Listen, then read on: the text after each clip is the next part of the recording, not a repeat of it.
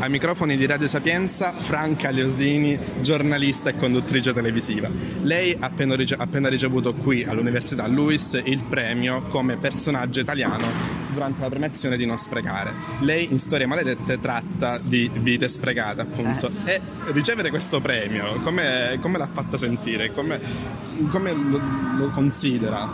Beh, intanto è un premio particolarmente gratificante per me. I premi sono tutti meravigliosi perché è, è, un riconoscimento, ma questo premio che mi viene oltretutto da un'università è un riconoscimento che mi gratifica ancora di più, insomma, perché è veramente diciamo, un modo per dire continuo a fare questo lavoro con l'impegno, con la passione.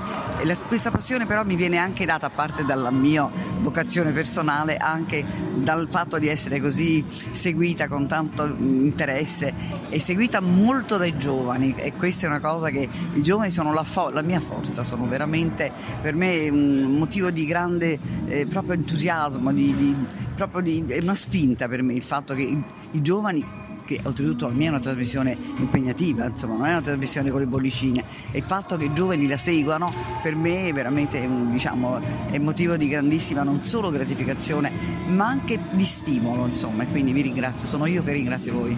Lei ha parlato di giovani, tanto che c'è un suo fan club che si chiama i Leosiner. allora no? vogliamo mandare un saluto a tutti i Leosiner che sono più di 100.000 della Sapienza, gli studenti Sapienza sono più di 100.000, quindi a tutti i Leosiner della Sapienza e gli ascoltatori Leosiner de, di Radio Sapienza. Certo, allora ai Leosiners di Radio Sapienza, ai Leosiners della Sapienza, io sono felicissima appunto di sapere che siano con me e oltretutto vi do appuntamento per il 16 dicembre perché ci sarà una puntata speciale che io ecco con, vi chiedo veramente specialmente di seguirla, insomma. Vi ringrazio tanto e sono molto orgogliosa di essere seguita da voi, per me il fatto che i ragazzi eh, diciamo mi seguono è motivo non, di stimolo, di entusiasmo e anche di grande gratitudine per voi. Grazie. Grazie a lei. Ciao, grazie a te.